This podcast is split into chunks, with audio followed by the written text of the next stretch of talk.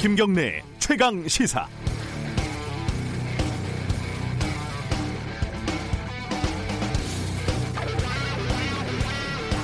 세계보건기구 WHO가 인포데믹 그러니까 전염병처럼 퍼지는 가짜 뉴스가 심각한 상황이라고 경고를 했습니다. 우리나라에서는 제주 모 병원에 신종 코로나 확진자가 이송됐으니까 조심하라 이런 메시지를 유포한 사람이 경찰에 자수를 했고요. 창원에서도 확진자가 나왔다는 가짜 뉴스를 유포했다가 경찰에 체포된 20대는 장난삼아 한 일이라고 이렇게 얘기를 했다고 합니다. 전염병 같이 흉흉한 일이 벌어지면 세상에 별 놈이 다 있다 이런 생각이 새삼 들기도 합니다. 별 할 일이 없어서 저런 짓을 하나 이렇게 생각이 들죠. 근데 비슷한 짓을 하는 쪽이 또 있습니다. 어, 예를 들어서 중국에 보낸 마스크를 세금으로 산 거 아니냐. 예전에 마스크 예산을 깎은 게 너희들 아니냐. 뭐 세계에 중국인 입국을 금지한 나라가 없다. 뭐 이런 사실인지 아닌지 확인도 하지 않고 그냥 아무 말 대잔치 하면서 상대방을 공격하느라고 정신이 없는 곳이 있습니다. 어딘지 아시겠죠? 이 정치권이죠. 여당인 더불어민주당도 숟가락을 하나 얹었지만은 야당인 자유한국당 쪽의 연일 계속되는 공격은 보는 사람을 좀 허탈하게 합니다. 옳고 그름을 떠나서 뭐 게다가 상당수는 사실이 아니고요. 너무 한가한 거 아니냐는 거죠. 싸울 땐 싸우고 공격할 땐 공격하더라도 지금은 국회에서 재정적으로든 제도적으로든 뭐 하나라도 도움이 되는 일을 해야 되는 거 아니겠습니까? 어제 최강시사에 출연을 했던 세상에 관심이 많은 청년 국범근 씨의 말을 빌려보면 이렇습니다. 그럴 시간이 있으면 화장실에 가서 손이나 한 번 더 씻으시기 바라겠습니다.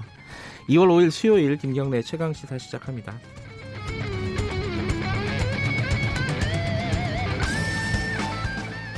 김경래 최강 시사는 유튜브 라이브로도 함께하고 계십니다.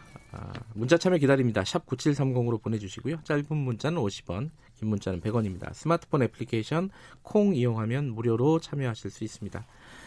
어, 주요 뉴스 브리핑부터 시작하겠습니다. 고발 뉴스 민동기 기자 오늘도 어김없이 나와 계십니다. 안녕하세요. 안녕하십니까. 어, 신종 코로나 관련된 속보부터 정리를 해보죠. 여섯, 16번째 확진자가 어제 나왔죠? 네. 42세 한국인 여성이고요. 네. 지난달 중순에 태국 여행을 다녀온 이력만 있습니다. 그러니까 중국을 다녀오지도 않았고 국내에서 확진자와 접촉한 적이 없는데도 신종 코로나 바이러스에 감염이 됐습니다. 네. 지난달 25일 저녁부터 오한 등의 증상을 느껴서 지역 의료기관을 방문을 해서 치료를 받았는데 이 증상이 더 심해져 가지고요. 네. 지난달 아 지난 3일 전남대 병원을 찾았습니다. 감염을 의심한 의료진이 격리한 이후에 검사를 의뢰한 결과 양성으로 확인이 됐고요. 보건당국은 이 환자가 태국에서 감염됐을 가능성 그리고 공항이나 국내에서 감염됐을 가능성을 모두 열어두고 감염 경로를 지금 조사 중인데요. 어, 접촉자가 굉장히 많지 않겠습니까? 네. 그래서 추가 감염 우려도 나오고 있습니다. 어, 16번째 확진자가 4차례 진료를 받았던 광주 21세기 병원은 임시 휴업에 들어갔고요. 의료진과 환자에 대해서 통째로 봉쇄하는 코호트 격리 조치가 취해졌습니다. 코호트 격리는 그때 메르스 때 이후에 다시 듣는 그렇습니다. 예. 이게 감염 경로가 아직 오리무중이어가지고 네. 그게 불안한 부분입니다. 그렇습니다. 그리고 또 하루 정도 확진자가 없어서 어, 좀 상황 상태가 아니냐 좀 생각했던 분들도 있을 텐데 네. 아, 확진자가 또 나왔습니다. 당분간은 좀 나올 수밖에 없는 상황이죠. 네.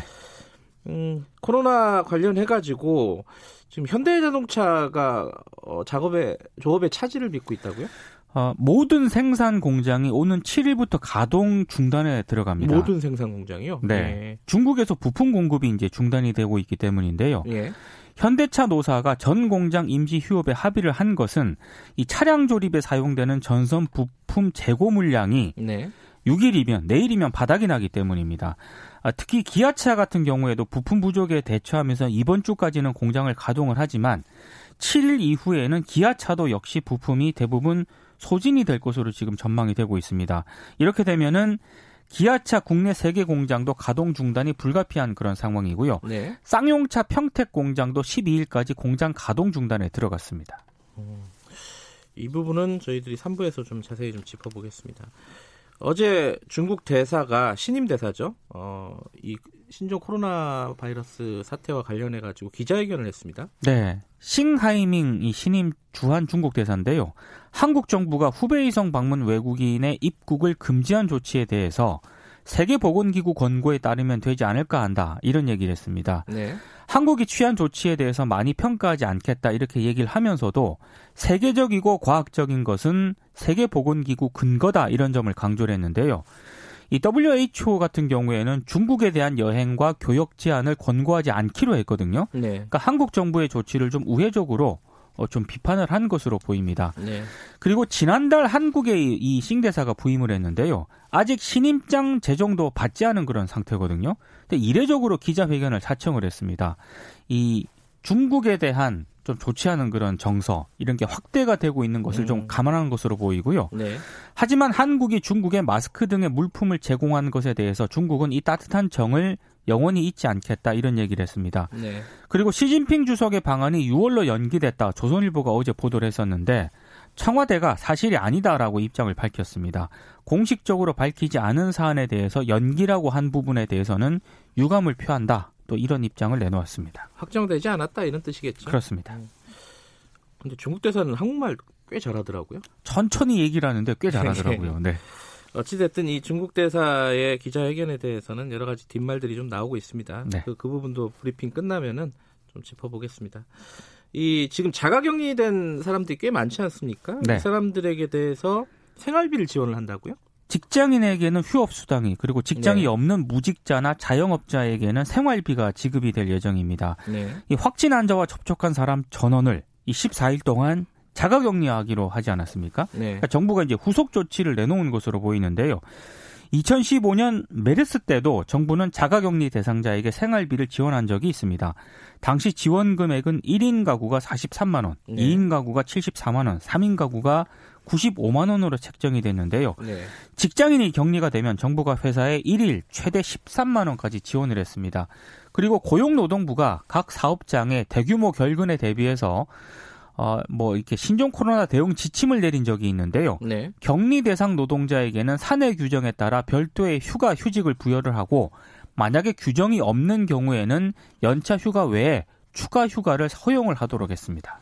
그러니까 돈 벌어야 되는데 이 자가격리 어, 또 몰래 안 하는 사람 있을까봐. 그죠? 예. 안심하고 좀 해라 이런 차원에서 지금 진행되는 대책인 것 같고요. 좀 다른 소식도 좀 알아보죠. 어제 그 청와대 선거 개입 의혹 사건 관련해 가지고 네. 법무부가 통상적으로는 국회가 요청하면 공소장을 제공을 하지 않았습니까 지금까지? 네. 그걸 안 했다고요? 법무부 입장은 이렇습니다. 피고인의 공정한 재판을 받을 권리, 네. 그리고 사건 관계인의 명예와 사생활 보호, 피의 사실 공표 가능성 등을 종합적으로 고려했다.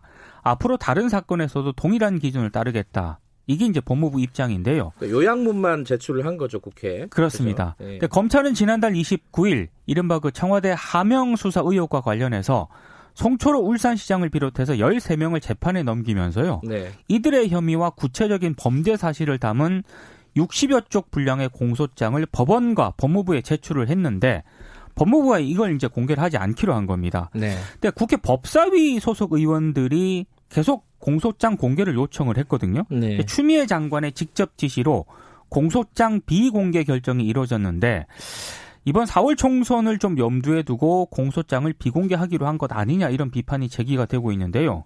오늘 동아일보를 보니까 네.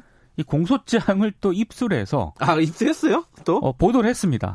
그러니까 2018년 6월 지방선거 한 석 달 전에 네. 청와대에 한 18차례 이제 보고가 됐다. 예, 이런 내용인데 좀 자세하게 또 보고, 보도가 되어 있습니다.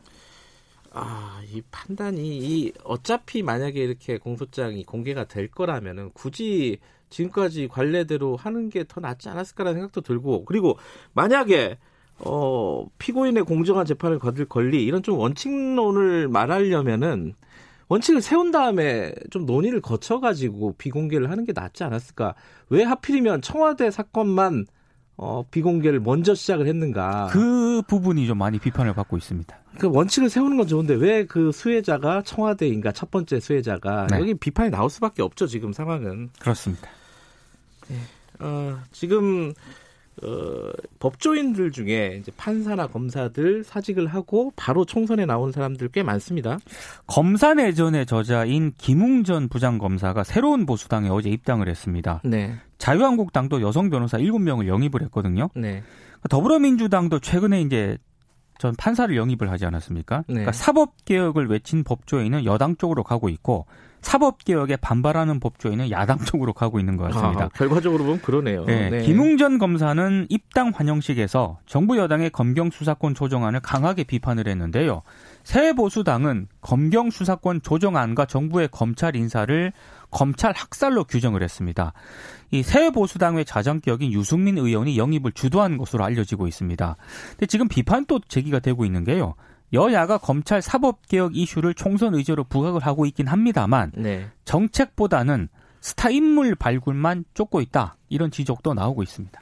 네, 어, 이게 참 이 바라보는 시각이 좀 불편합니다. 이게 불편 부당한 어, 일을 하던 사람들이 바로 이 정치권으로 그렇죠. 가는 게 네. 이 판단에 좀 여지가 좀 있습니다. 이 부분은 앞으로도 총선 때 여러 가지 얘기가 나올 것 같습니다. 어, 정치권 소식 하나만 더 알아보죠. 자유한국당이 오늘부터 이 현역 의원 컷오프 여론조사를 실시를 하는데요. 아, TK 지역에서 현역 절반을 교체하겠다는 그런 방침을 세웠는데 아, TK 지역 의원들이 반발을 하고 있습니다. 무슨 죄를 지었느냐 뭐 이런 하 네, 지금 네. 하소연을 하고 있는데요. 네. 근데 제대로 이루어질지에 대해서 의문부호가 지키고 있습니다. 네. 황교안 대표가 험지 출마를 선언을 했는데 아직 결정을 못 하지 않았습니까? 그렇죠. 그런 사이에 무소속 이정현 의원이 종로 출마를 선언을 했는데요. 자유한국당 내부에서는 아니 대표가 망설이고 있는데 다른 의원들에게 컷오프 수용을 어떻게 설득할 수 있겠느냐 이런 불만이 나오고 있습니다.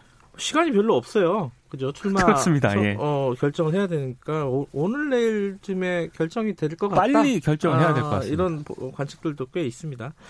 마지막 소식 하나 전해 주시죠. 경북의 한 우체국에서 설 연휴를 연휴를 앞두고 과로로 쓰러졌던 40대 집배원 있지 않습니까? 아, 저한 소식 전해 주셨죠. 네. 네. 지난달 31일 오전 6시 20분쯤에 결국 숨졌습니다. 아하. 그동안 병원 중환자실에서 치료를 받고 있었는데요. 장례는 유족 요구에 따라 가족장으로 치러졌고요. 노조는 일단 과로사로 판단을 하고 있습니다. 네, 집배원들 노동 조건 이 부분은 어 좀 뭐랄까 심각하게 고민을 그렇습니다. 해야 될 것 같습니다. 네. 자 뉴스 브리핑 여기까지 듣겠습니다. 고맙습니다. 고맙습니다. 고발 뉴스 민동기 기자였고요. 김경래 최강 시사 듣고 계신 지금 시각은 7시 33분 향해 가고 있습니다.